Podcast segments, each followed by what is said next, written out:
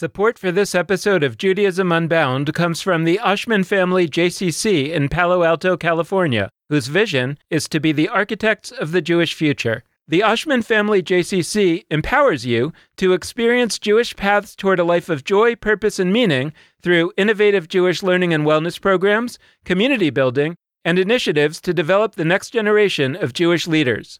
Learn more at www.paloaltojcc.org. This is Judaism Unbound, episode 297 The Power of Should. Welcome back, everyone. I'm Dan Libenson. And I'm Lex Rofeberg. And on this podcast, we're often arguing against the use of the word should in Jewish spaces. Our idea is that we're in this time of transition Jewishly, and there's this whole pile of raw material that has been part of Judaism or Judaisms in the past, and there really isn't a right way to be Jewish, but rather there's an opportunity to mine and remix this pile of resources in the creation of a new version of Judaism but the word should shouldn't be completely wiped off the map. And actually, our guests today are the co hosts of a new podcast called A Bintel Brief, the podcast, which is all about shoulds. It's taking an advice column that used to be published in the Yiddish Daily Forward, also called the Vorwärts newspaper. Back in the day, it actually started in the early 20th century. And now, over 100 years after its founding as a written advice column, there is a podcast version, as there should be. And today in our conversation, we're basically going to be looking at this question of what is Jewish advice? What is a Jewish advice column? And advice columns talk a lot about what people should do. So we're excited to jump into this conversation with our guests today, Gina Green and Lynn Harris. Gina Green is a strategist, consultant, movement builder, now helping Jewish and other organizations change through her new firm, Uprise, where she is a partner and chief strategy officer. Previously, she spent two years as the chief strategy officer at Bend the Arc Jewish Action. At Uprise, Gina Green leads the practice on diversity, equity, and inclusion and philanthropic advising within the Jewish community. At Bend the Arc, she led communications, advocacy, electoral, and PAC, serving as a key spokesperson, and she cultivated relationships across the faith and progressive movements. She also co chaired the racial equity team, created the first ever affinity space for people of color on the staff, and conducted a longitudinal review of the organization's racial equity journey to inform future work. Gina Green also sits on the boards of the Women's March, Political Research Associates, the Jews of Color Initiative, and Bend the Arc. Lynn Harris is a writer, brand builder, creative strategist, and comedian. She's the founder and CEO of Gold Comedy, the comedy school and community for women and non binary folks who want to be their funniest selves. She's also the co creator of one of the earliest internet success stories, Breakup Girl, the only superhero who can both bend steel bars and mend broken hearts. She's an award winning journalist, author, novelist, communications executive, and comedy producer, performer, and instructor. Plus, she's a co founder of the comedy event series Persisticon, which raises money to elect women. We are really excited about this new podcast in the Jewish podcast ecosystem, and we're super excited to welcome these wonderful co hosts of the podcast. So, Gina Green, Lynn Harris, welcome to Judaism Unbound. It is so great to have you. Thank you. Really great to be here. Well, I wasn't going to start out our conversation with a request for personal advice, but but it sort of turned into that a little bit, where I was trying to put my hands on a particular book that I have because years ago, in a time of my life, actually, I'm not out of that time in my life where I was constantly acquiring Jewish books. I bought the book that was put out by the Forward called A Bintel Brief, which was a collection of the written questions and advice columns from the forward. And I wanted to grab that today to prepare for this conversation that I couldn't find it anywhere, which leads to the personal advice issue, which is that I have a problem in my marriage of me acquiring a lot of stuff and my spouse not liking that and thinking that it's not worth it this to acquire all that stuff. This is not the direction I realized, Dan, but I like it. Yeah, like it. it just went. I don't really need the advice, but but I was gonna uh, basically ask for you to tell us a little bit about what the source material was for your reboot of a Bintel Brief. What what was the original Bintel Brief in the forward? What was it all about? Ooh. Well, had we known, Dan, we could have started with you this season. well, next Uh, season, yeah, but, be uh, uh, episode yeah, one. Yeah. But yes, our, our original source material goes way, way, way back. Uh, the column was founded in 1906 when the folks at the Forward were realizing that uh, there was demand, meaning that people were literally walking to the Forward to the offices to ask for advice or help, or because it really was also kind of a, a community center. So uh, turned into a column where the editors were able to answer questions from Jews who had immigrated from Eastern Europe and had found or were reconstructing or constructing their communities here. And they had questions, questions like And more questions. and more questions. How do I keep up my romance with Esty back in the old country? How do I deal with a, a bad boss? A lot of the questions were answered in a very labor rights kind of place and became not just a source of advice, but really an institution that captured a particular time, place, and community. that source material, that history is really rich. And when the forward was forwards, right, like 115 plus years ago, the audience, the community, the culture was very, very monolith. We are not that anymore as a Jewish community in the United States. So, like, in a, in a way, the source material is so rich and so important. And what's really incredible about what we're doing, I think, in this sort in this reboot is that even though we are such a different community, we look differently, we act differently, we speak differently than we did back then. What I think we're able to show in the podcast is how more things change, the more they actually do stay the same. Um, and we have Chana Pollack, our the Forwards archivist, who joins us for episodes sometimes and actually reads some of those old school, old world letters. And it's like, wow, we are different and we're not. And that's really what feels special. Well, there's a way that I was curious about the what brought about the reboot or whether this was fully conscious or not conscious and whether it's something that you've seen as you've been doing it. My experience of listening to the podcast has been partly that wow, maybe the time that we're living in now is actually it's not just that the more things change, the more they stay the same, or that it's been continuous. It's like maybe we really are in a time that's analogous in a certain way to 100, 150 years ago, where what was going on back then was this immigrant population coming to this new land and trying to figure out how do I be Jewish in this new place? And now we're seeing a lot of people that have been Jewish in America for the last hundred years, and there was a certain way to be Jewish in America over the last hundred years, and they're now encountering all these other ways in which they're meeting things, whether it's in their family or in their community, that also feel like unfamiliar again. I hadn't thought that's, a, I mean, I hadn't put it together exactly that same way, kind of encapsulating how, how do we be Jewish now? Who are we as Jews now? Which relates to a, qu- a question we get asked also, which is why is this a Jewish? What what is Jewish about this podcast? What is Jewish about your advice? And I think what you're asking is the through line, even the, or constitutes the through line, even though not all the questions are exactly on the nose. So, short answer, yes. Uh, I think also that there's an element of modern Jewish community in the United States actually because the community has been changing before our very eyes and and outside of our vision for many of us that we actually don't know who we are. Thinking about the recent study that came out from the Jews of Color Initiative in August about, you know, beyond the count, talking about Jews of color experiences, right? Like that was news to a lot of Jews who aren't Mhm. Jews of color.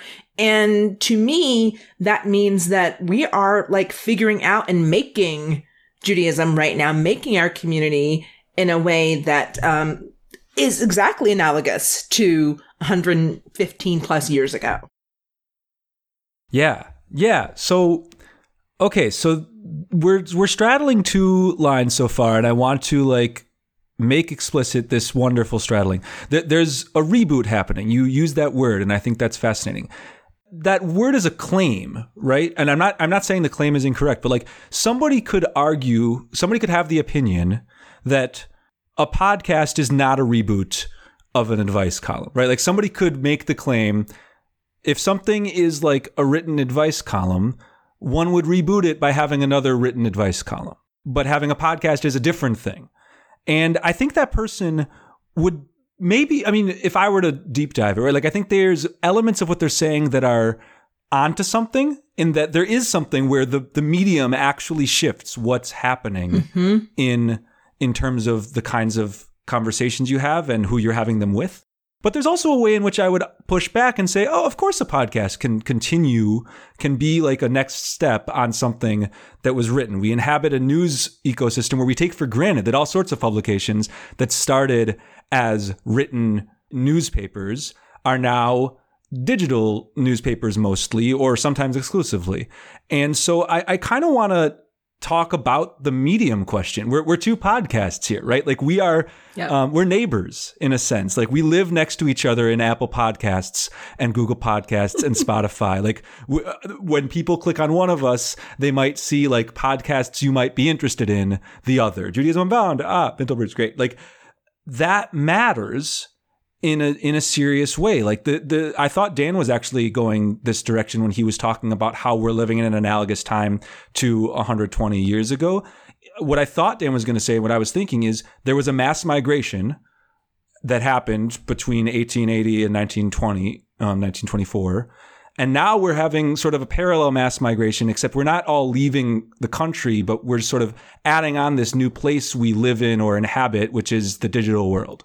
And so I was curious how you think about your work as a podcast, um, but also as a continuation of a written advice column.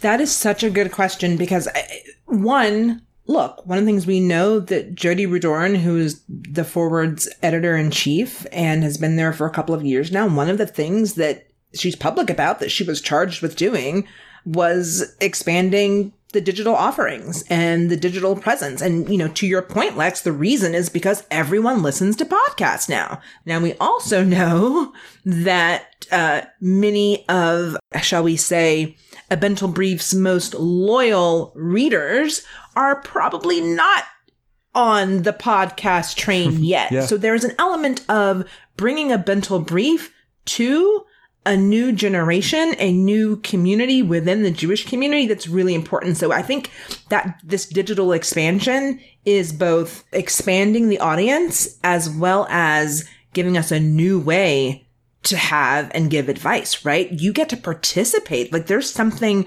about being, even though our listeners, you know, this isn't live. They still get a recorded, edited version of our advice giving. They get to be a part of the process. They get to hear what we're going through, what we're talking through. They get to sort of feel that advice giving is not just about the tactical steps and tasks that we tell you to do. It's about what we think about as we're getting to that endpoint. What's the process we go through? What are the questions we ask? What's important? And being a podcast allows us to do that. the the words that you're using i was thinking through is it a reboot? Is it what do we call it? And i was thinking about what what are the words that we use? There's like remake you know we're going to remake dirty dancing. Often you ask why or you know they did hairspray three different times and and i can opine on a different podcast around which ones i like best. There's so there's remakes and then there's reboots and i think the implication of a reboot is that you're actually aggressively trying to do something to add a new layer to add a new lens. We we talk a lot about how we take the letter as a finished text. We do like exegesis you know? We like really um, interpret the text. We do close reading and we we wonder about word choice. We notice that in one of our favorite actually i think our first episode we talked a lot about how the fact the letter writer didn't ever actually ask a question you know and what does that mean okay so anyway Neither um, does the Talmud. yeah, exactly. So, but it, but the way things were in Bintel Brief 1.0, so was the answer. Like it was done, it was finished. Didn't mean people couldn't talk about it at the kitchen table. I'm sure my grandparents on my mother's side did. Um, it did continue into the. I'm sure you know the conversation went out into the into the community, especially when actually some of the letters letters they published were designed to be that now that those kind of responses and the later conversation like this one become part of the conversation and extend and expand the conversation and that's intentional that's why i think you know and this is i think we're more like a Bintel Brief 3.0 or something like that because the column has continued there have been some terrific wonderful writers answering Right. um, great questions i don't want to you know i definitely want to mention them and it's been online But now with the audio, it's a whole nother number. It's a third dimension, or however I lost track. So I think, and, and that brings us full circle, I think, to the whole idea of community. The community is completely different. It's more diverse. It's expanded. It's all over the place, but it's still people who sense something in common and have agreements and disagreements and similarities and differences, but who consider themselves connected. And the podcast platform has enabled us to broaden that even further. I'm curious who you see as the audience for the podcast and both who it is currently and who you imagine that it ought to be. Because as I was thinking about it, first of all, I'll, I'll, just note that we we think about this all the time because we have an imagined audience member by the way, like my dad, I, am revealing all my uh, all my issues that are going on in my family here. But my dad will say, for example, you know, we should have more rabbinical school professors on the podcast, and I'm like, Dad, you know, you're not really the primary audience for this podcast, you know. Um, so and maybe we a have little this, biased with that recommendation, right? Yeah. Right. Also, uh, my husband is at dean of the New York campus of the Reform Seminary, so like, tell your dad I can hook you up if it ever comes to that. okay, good. Well, so I'm like, Dad, maybe we'll start another podcast for for you know rabbis, but um, but we have this idea, right, that our primary audience that we're pitching to is is what we call a disaffected but hopeful Jew. You know, somebody who's not really feeling great in, inside the existing landscape of institutions, but still really feels positive about being Jewish and wants to find something meaningful. Now, that said, a lot of people that are different do listen to our podcast, and you know, meaning rabbis like my dad, you know, and many members of our primary audience don't listen to our podcast because they don't listen to any Jewish podcast because the whole point is that they're kind of alienated from Jewish institutions, right? So one of our big questions always has been how do we how do we uh, over time get more and more members of our primary imagined audience to actually become our, our real audience. And I'm, I'm wondering about that in terms of what you're doing, because I kind of think about who is really itching to listen to a Jewish advice podcast. I would imagine it's more sort of older generation Jewish insiders, right? The brokenhearted bubby who's saying, you know, something's going on and I really want to get advice about what to do with this Jewish problem. And so I'm going to ask a Jewish advice podcast. But I was kind of listening to that and wishing that the Bubby's granddaughter also listened because mm. I feel like she would assume that if I go to a Jewish place for advice about a question like this, you know, I'm intermarried and we're going to both do the, the baptism and the Simchat Bat. For the context of this conversation about the broken-hearted Bubby from the Bintel Briefs podcast, check out their 10th episode, um, which is entitled Heartbroken Bubby and you can get a little bit of a better sense about what this question is. Um, we hope that the context provided here helps, but just if you want to dive deeper, head to our show notes, click the link to that episode of Bintel Briefs. You know, that if I would take that to a rabbi or some Jewish authority figure, they're going to say, no, we don't do that. Whereas if they took it to you, you would give this much more subtle, as you did, conversation about it. And I so wish that those people would come to your podcast or I your... hope so too. I hope that that um that the granddaughter, the daughter write in with a question or or two later on. I think that that's part of the reason why we're doing it as a podcast. Like we weren't hired to reboot and replace the writers because there is a newer generation of folks who we hope are going to be as interested in a Bintel Brief as the podcast as we were as a community in a Bintel Brief when it was literally just in in in the written edition, right? What makes this what makes this we've talked a, a few different times about how this podcast is Jewish and I really want to appreciate sort of the difference between us answering questions and giving advice rather than your friendly neighborhood rabbi. Like I do think that there is a difference. And, and also I don't want to suggest that just because you're a rabbi, you won't be as open and as accepting and get, be able to give us as much of a nuanced reply or set of advice than we would. And I think there is something accessible about it being us, about it being, you know, mom to, uh four kids two of whom are queer like you know like it's i think that there's from the south. I think that there's something about who we are as people that makes it possible for us to be listened to not just by you know the old generation but the new one and also not jews. I think there's something about the story we tell about the jewish community to everyone else when we are giving advice to that's really important first off, my hope is that people listening to you on our podcast will, in fact, go and listen to you on your podcast afterwards. So, homework assignment for everybody out there listening definitely do that. Um, and if you're somebody from the Bintel Brief side who's just finding Judaism Unbound, like, welcome, hello, it's great to meet you. But I, I am curious if you, for folks who haven't listened to your show yet, um, could you just sort of talk us through what your show feels like to somebody listening and also to some extent like what the process is of of creating it. Basically we we launch every podcast we say hello and we just like launch into the letter that we're reading for the day.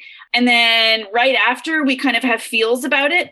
You know we just say what it makes us think of or why it makes us laugh or cry or something or both um why it makes us cr- craft and um, you heard it here. New coinage, not great. I love not great. Oh my god, it's better than lie. That would be the other way to con- combine I laugh and cry. Like, how do we compared the two lie? No, that's head, not what we yes, mean. Yeah.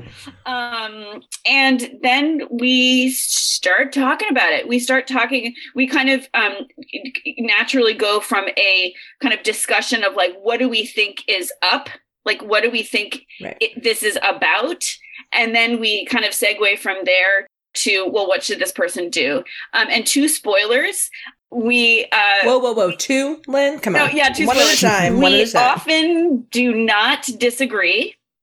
The other is that um, nine times out of ten, our advice is go talk to them.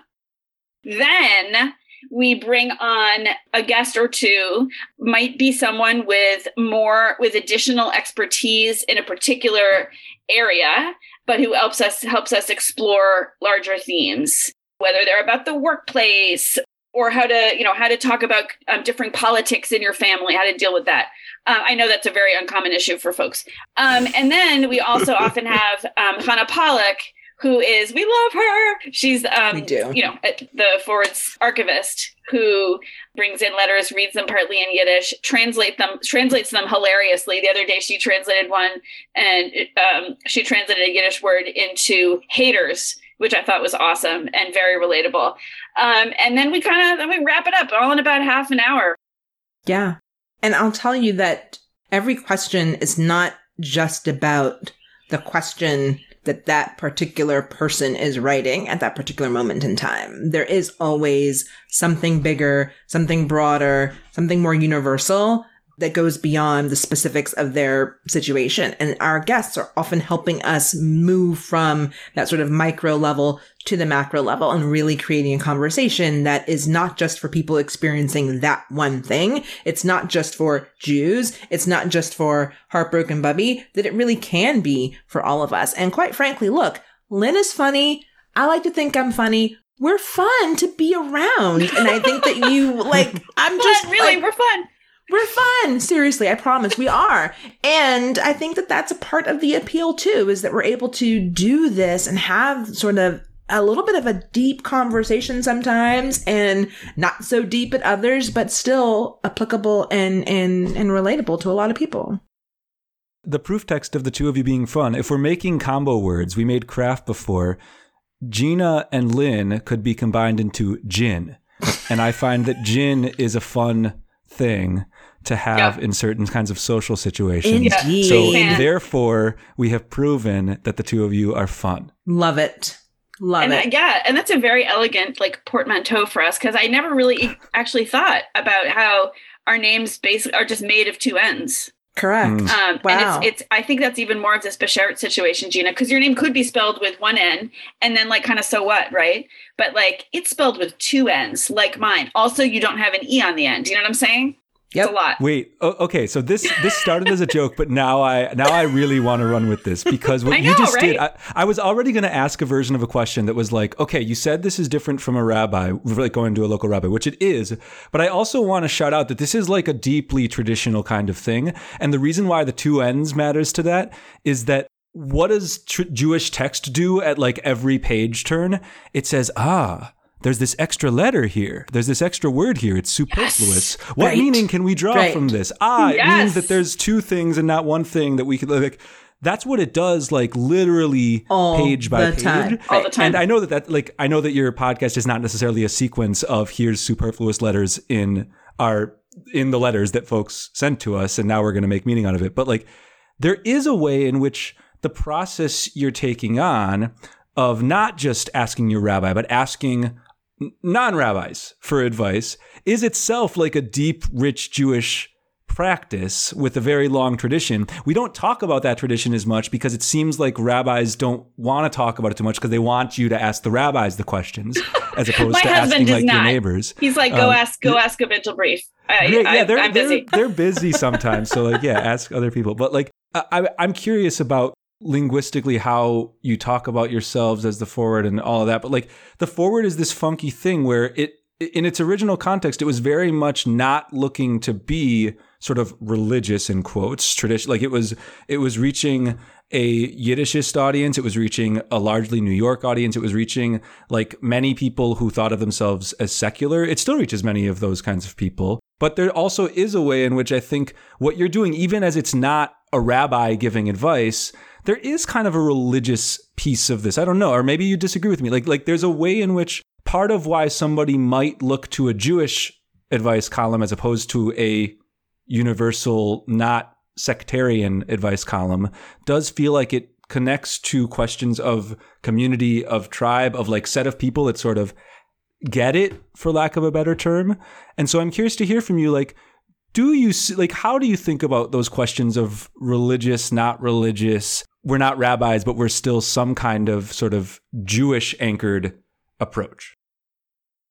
just to be clear, you know, I don't think I don't think that you know rabbis give one kind of advice and like civilians give another kind of advice necessarily. Civilians. Um, so, for example, um, I keep referencing my husband. My husband happens to be a reform rabbi, but like I don't think his advice. You know, if people came to him, what do I do about this? But I don't think his first. In fact, I know that his um, his first answer would not have been to like pick up a dusty volume, you know, and like turn to a page and be like, it says here, there's an extra letter. Why? This could help you. You know, I don't think it is true. Obviously, there there people go to a rabbi because they feel that that is a someone they can trust. A trusted source. Um, but I also don't think that people necessarily want advice from people who are, I don't want to say it, superior is the wrong word. I think sometimes people want advice from people who might even be more relatable, um, broadly speaking, who might kind of reflect you back to you in a way that you might presume that a rabbi might not. So I kind of feel like different people, different things. I used to write, um, I used to write an, an, advice column that was extremely popular when there were when there were only like 500,000 people on the internet.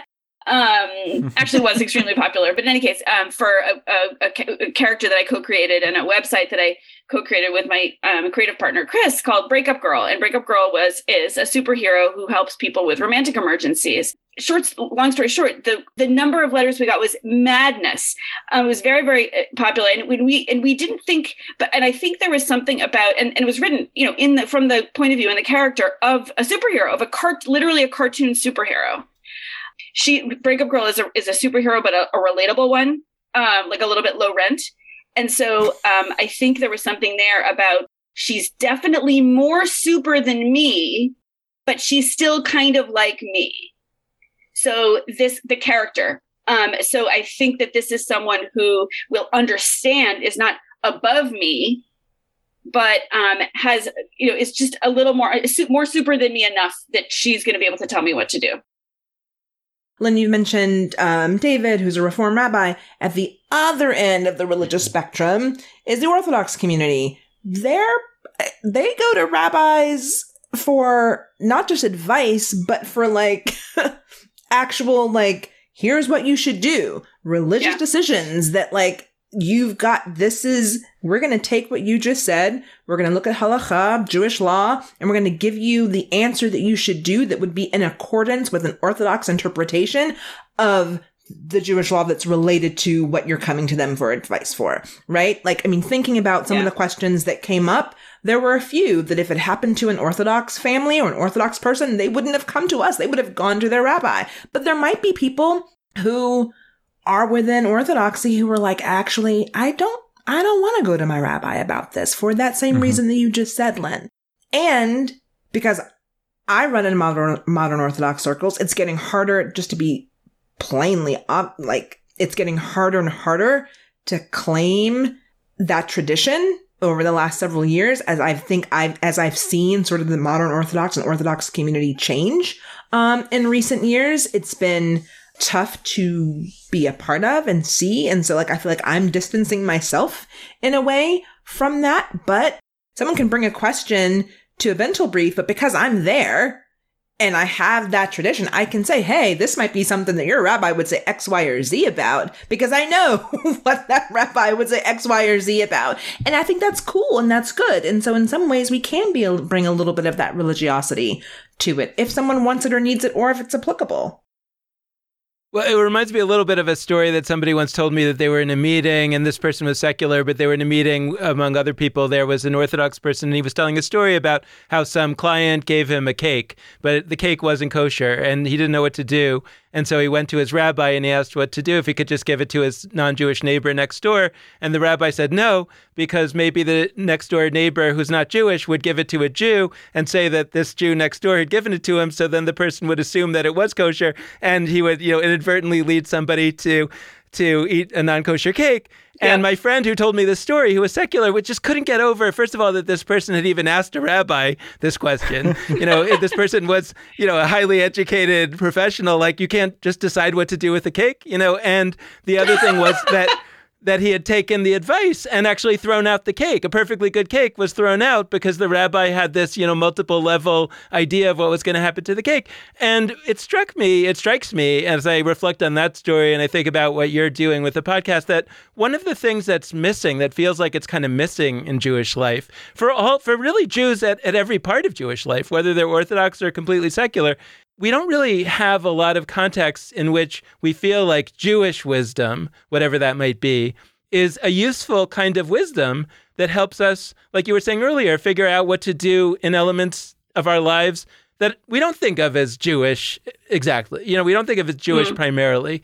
When I think about what you're doing, I think, wow, maybe you're really starting to re equip people with this idea that Jewish wisdom, like as the Talmud misquotes the Torah, saying it's not in the heavens. You know that that this wisdom is given to us as human beings, and we have the capacity to understand it, especially in the 21st century, and to then talk amongst ourselves to say, "Hey, does Judaism have anything worthwhile to say about this bad boss that I have, or whatever?" As opposed to people thinking, "Well, it's about a bad boss, it has nothing to do with Judaism, so I'm neither going to look to Judaism for advice, nor am I going to take it to a rabbi because it's obviously not a Jewish question." But that feels to me like an overly narrow understanding of Judaism and a, an understanding of Judaism that makes Judaism like only relevant to Jewish things. And therefore, why should I even be participating in this if it doesn't have anything to say about my life? So I kind of feel like what you're doing has the has the potential, or maybe it's growing out of a, a, a yearning to bring this Jewish stuff back into our lives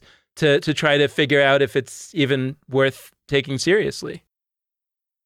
For those of you who who are yet to listen to a Bintel Brief, you'll find that most of the questions are actually not um, are not about a Jewish thing, and our answers often call upon like specific types of things in Jewish tradition, like uh, lashon hara, like evil tongue, for example. We talk about one time, but you could have just talked about that in terms of gossip, although there was a nuance that was different. Um, cliffhanger there, but um, so so the it- it's not so much it's not so much about whether the questions are about something Jewish or whether the answers are. To me, it's more the process and the point of view. Like, and also just de facto, you got a couple of Jews in the room, so like by definition, something about the advice is going to be Jewish because here we are. Another thing, a dilemma, like the cake. My husband and I were going to a friend's house for dinner, and she knew nothing of kashrut. Their big dinner party. They wanted to make sure that whatever they served was kosher for us. At the time, we were now we don't even really eat meat, but at the time we did a little bit. And so she said, "I'm going to get you guys kosher chicken." We said, "That's so nice." Come to the party and back and forth. Where do we get it? Blah blah blah. We're like, we really don't have to do this. We can eat whatever else. It's really fine. No, no, no, no. Get to the party. And there's um and Ellen, you know, brings us into the kitchen. Um, shout out to Ellen. Um, brings us in. Oh my god, I never told her this. Okay, shout in to Ellen. Um, anyway, I never told this. Um, we get to the party. Our friend is like, "Come here, come here, come here. Let, let, let me show you." Brings us into the kitchen, and she's like, "Here's the kosher chicken. I'm so excited.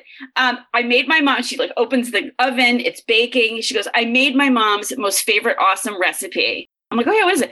So you soak it in milk. I was going to ask if it was like chicken parmesan or something. I was like, yeah. Oh gosh. and we were like, and so we both like did that thing where you don't look at each other, but you look at each other like through the side of your head. And we both had like had an entire like Bintel brief mind raise going on. Like, what do we do? What do we do? What do we do? And it was like, say nothing, say nothing, say nothing, say nothing. Um, what should we do? What should we do? Like with the cake, what do we do? Do we tell? Do we say, oh no, you've defiled 40 chicken breasts? Do we say, thank you so much, and then not eat it later and, and, and risk her noticing? What do we do? Well, I'll tell you. well, what, we could go around. We'd be like, Dan, what would you do? Around? Lex, what would you do? Okay. Yeah, lightning round. I don't know what your practices would, are. So yeah, so I have a very long thing I could say about how I believe that chicken and dairy is kosher, and I had a Karaite phase of my life, and Karaites are a group that hold by that. Um, wow. But suffice to say, I would eat it, and I would not, even from a non-Karaite lens. There's a number of practices I have in my own life where I do X for myself, and I do Y for if I am in the company of others and they are sort of doing their best like this to sort of meet Judaism on its terms. And I have things that I do in slightly different ways in those situations. I still have red lines, but there are things that I would do differently. I would eat it. I would just say that my wife and I often look at each other and say, What do you think of the odds that the milk came from that chicken's mother? Mm. I was going to ask Lynn. I have some follow up questions because this is a classic Gina. Here we go. Um, one is Welcome to episode hosts, 11 of A Bintel Brief. were the hosts Jewish? No, not even. Have, I mean, so the hosts were not Jewish at all. Not a Jew in sight. Not a Jew in sight, except for you and David.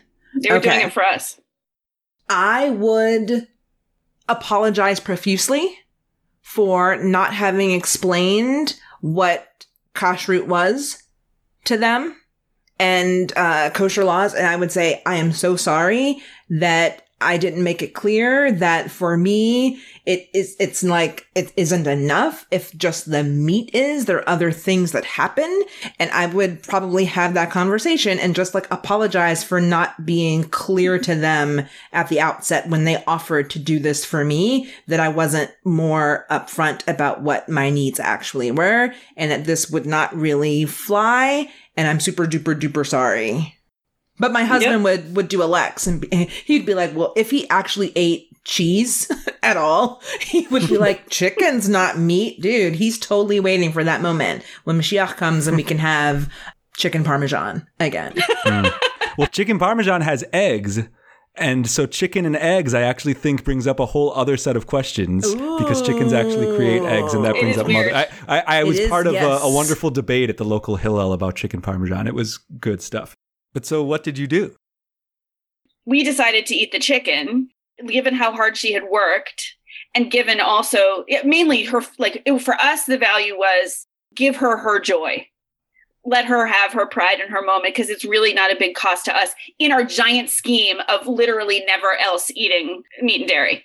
Gina's principle, equally valid, was there is a line I can't cro- cross, and I'm not going to torment myself about being clear that I am not going to cross that line. And I'm going to find the most gracious way to communicate that I've got a hard line here, and I've got I've got that my value in this case is numero uno, and that's utterly defensible. They're just and they're totally different outcomes, but they're um, that's how that that is to me how principles and values generate advice. Yeah, I mean, I I think that that's very important. And the the other piece I really appreciate about Gina, what you said is, as I gave my answer, I realized, and I'm realizing now, like even afterwards, it would be important to me. Uh, like I'm a Jewish educator, end of the day, right? Like I I both get joy out of talking with people, teaching people about Judaism, and I take it as a kind of responsibility to educate. And even though mm. for me, I do stand by what I said and I would eat that in that situation. I would want to have a kind of teachable moment with those people because it is possible that they'll interact with Jews in another situation and that their practices might be different. And so I think it's worth them knowing that. And I think Right. they'd also appreciate mm-hmm. knowing that. I've had I've had versions of this with with many people in the past. I mean, folks are terrified, like because I've had people over for Passover, right? Oh, like, gosh. and Passover's Oh, a whole God, other yeah. thing. Um, and by the way, my Passover is not sufficiently strict that like people couldn't bring anything at all. But it is still like people try to Google stuff, and one thing says this, and the other. Can like, we bring quinoa? I don't know. I Right. don't know. Right, exactly. And I try to like educate and just sort of get people to feel a little less anxious in the future so that they they feel like they're well mm. positioned if something like that happens again both to to make a decision themselves or to make food or whatever themselves and if other friends of theirs who are also not Jewish like to have like to, to do some education so it's not always just on Jews right like to to set up one person who's not Jewish to have that conversation a little better anyway like Damn that, it. That's a missed opportunity for me. I'm texting my friend now. We should have said that. We should have eaten the chicken. In my world, we should have eaten the chicken and then said afterwards, listen, Ellen, there's a thing about the milk. My experience has been that folks, Jews, non Jews, whomever, are really psyched to hear some of the Mhm. behind the scenes, some of the why, the way, oh, I thought this, but I grew, you know, I grew up and I saw my neighbors doing this and didn't know exactly why, but you just said, oh, now I get it. And so I think that there is a, an element of practicing Judaism, there is a larger benefit beyond us and our community for it. Like, I, I'm not to get on like the mm-hmm. whole chosenness train, but our presence here, what we do, how we do it has value. And I think particularly in the United States at this moment, the Jewish community is uniquely situated to use everything at our disposal to bring about the future I think that we believe all humans deserve, right? Like I think that like there's a world that's possible and that we are uniquely situated right now to be a part, to be agents of that change and bringing it about. So it's bigger than just like explaining to Ellen, you know, here's why the chicken, you know, eh, giving her the straight dope on milk and meat, but like what is bigger than some of these questions that like what's the bigger ask of Jews right now and and of and of what we contribute to progress and the world and that's how I think a lot about just our role which is a big jump from what It's a we're big just jump. talking It's a big jump from um, explaining that mayonnaise is not milkhick. so yeah, we we did just sort of make a jump, right, in a certain sense, from the the micro of a specific question around chicken and and milk, etc., to macro around the world we want to be creating, right? But to me, that's actually a feature of of this genre, right? Like that's the the point.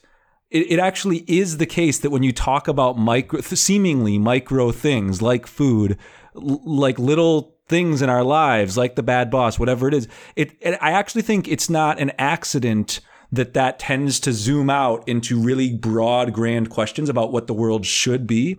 And I think that's good. And I, I want to bring this up. We've talked about different kinds of Jews, Orthodox, non-Orthodox, etc. Like I am very much not an Orthodox Jew, um, but sometimes I have conversations where I think about like what are the specific strengths of Orthodox Judaism, the specific strengths of Judaisms that are not Orthodox, specific weaknesses. I'm like, I think that we have a deficit in non-Orthodox Jewish life of should questions, mm. of should conversations.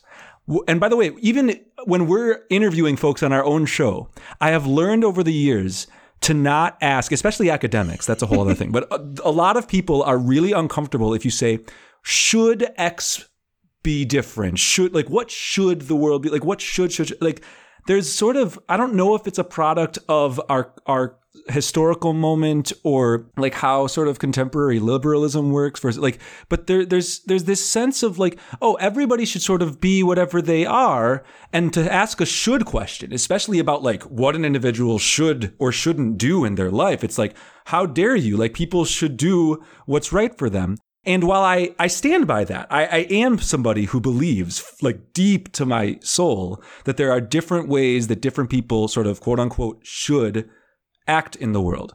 I also think that when we ask should questions, when we ask, what should the world be? what should our Jewish community be? What should we do with the chicken dairy situation? Like, I actually think that those questions are able to achieve certain kinds of goals more effectively than questions that are just about what is, not what should be. And so I'm really happy to see the growth of a podcast that starts its episodes with what should I do?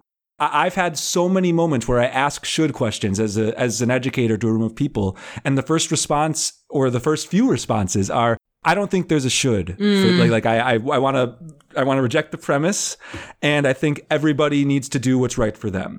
What work is a should based podcast, an advice podcast where people actually ask what to do and you give answers? I, I, know you sometimes give multiple answers. I know you sometimes might leave certain questions a little less answered, but like, what is that should process doing? And I guess to the extent you agree with me, like, how w- would you in fact also call for more shoulds in a world that is kind of uncomfortable with shoulds? Mm. I can see where that's coming from today. You know, I can see where the the anti shouldness is coming from, and I think it's coming from an understandable place, recovering from way too many shoulds, um, narrow shoulds. There should be only two genders, you know. But I wonder. I do to your. It's a great question because, of course, I wonder. Aren't there overarching shoulds like we should live in community? Probably yes. And then I think so. It's like, where's the should and where's the freedom of choice, right? Like, if you say, "Oh, we should all live in community," that kind of get that gives you some stuff that it's that you don't really have a choice about, but it still allows for a lot of choices, a lot of things you do have choice about. So that's my philosophical. That's my sort of first, you know, first hot philosophical take on what you're saying. the process of, of asking and answering a should question is actually where you see vision.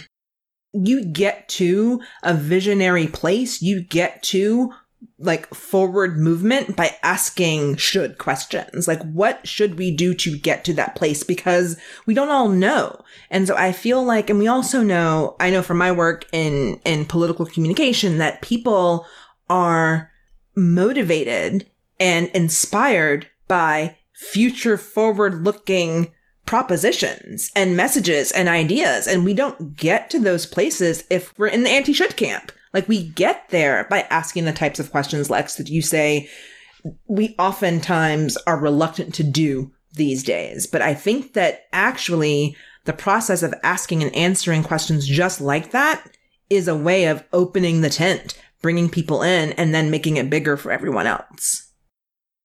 I had an old roommate and dear friend of blessed memory who used to joke. I don't know where the joke came from, but about like I don't know indecisive activists, or I forget what the premise was. But we used to always laugh, joke around and go, "What do we want? We're not sure. When do we want it? Whenever." um, so like that's a world without shoulds. Like that's not really what we're going for, right? Like we there is it. Like what do we want? Is the answer to that is a should. So we are arcing towards the close, and we've covered a lot of ground, um, right down to chicken and dairy questions, which is delightful. Just as a final question, what have you gleaned so far from this first set of A Bintel Brief episodes, and what are you excited about moving forward into the future? You know, I feel like when we were doing season one, it felt like we were building the plane as we were flying it. We jumped right in to the cockpit and just started going and we didn't we weren't exactly sure what we were going to create but i think that ultimately we we've begun to create something special and i want season 2 to be more intentional. I would love to be able to have a report back element. So like let's check in with the folks that we've given advice to. Remember back in the day, you sent in a letter, you weren't getting a personal letter back, but now we have a direct line of communication with people. We've already heard back from Heartbroken Bubby, who says, Hey, you know, thanks for your advice. Here's how things are going down in, in our world. And so we'd love to be able to kind of come full circle with people. I do think one of the challenges that we wrestle with is kind of this change in Jewish community and sort of change in, in forward audience, right? Like we mentioned earlier at the top of, of this pod about, you know, what Vorwärts, right? The, the Yiddish forward used to be and who its audience was back in the day. The word we didn't say when we were talking about that were socialists, right? Like we didn't throw that word out Mhm. there, but like the forward like has a, a political history that is really tough in this political present. And I think representing the full breadth and depth of the Jewish community is in some ways easier because now we know who we are. We know where to find each other, but it's also harder because we are not a monolith anymore. Not that we actually ever were as Jews, but in the United States at the turn of the century, just about every Jew was speaking Yiddish. Just about every Jew did come from a small number of countries in Eastern Europe, right? Like I think that that reality is is something that we're wrestling with too. We're arcing in a positive direction for folks looking to connect to historically socialist organizations in Jewish life. I do think there's a growing crop of, of Jewish socialists out Absolutely. there. I think that's exciting. Um, the other thing, I love the report backs idea. Um, I think if you're checking back in with people after they've gotten their advice, I think the logical name, if you've got Bintel Briefs, is to call that Bintel boxers, and then it's like you're you're going back at it. Um, in, in you mentioned the word wrestling, but this will be like boxing at each other and like hearing if you got the advice right, and also you get the boxers and briefs. The Bintel Boxer segment of a Bintel Brief. How about that? Yes, exactly. You could play the famous boxer Simon and Garfunkel Nigun sounding song. Yes. We'll see. We'll see. Funny note to end on, but thank you so much for joining us. This has been a fantastic conversation. You are so welcome. Loved being here. Thank you. Thanks so much, Lex and Dan. It's been great. And thank you so much to all of you out there for listening. We hope you've enjoyed this episode and we hope that you'll tune in again in the future. We also hope that you will uh, head on over from our podcast to a Bintel Brief to their podcast. You can find them on Apple Podcasts or Google Podcasts or Stitcher or wherever the heck you're listening to us. That's also a place where you can listen to a Bintel Brief. Uh, if you're on our website, that's the one exception. Just go to their website, the forward, uh, and they have an, a section for a Bintel Brief. Um, definitely give them a listen. It's another great podcast in the Jewish podcast ecosystem. We hope that you'll check it out. We do want to close out by encouraging you to be in touch with us, and there are a wide variety of ways for you to do that. First, you can head to our Facebook or Twitter or Instagram pages. Those are all Judaism Unbound. You can head to our website, judaismunbound.com. And last but not least, you can hit us up via email at dan at judaismunbound.com or lex at judaismunbound.com. The last request we'd like to make is that we deeply appreciate any amount of financial donation that you're able to send our way. And you can do that via a one-time gift or a monthly recurring donation at judaismunbound.com slash donate. So thank you so much for listening. And with that, this has been Judaism Unbound. It's delish.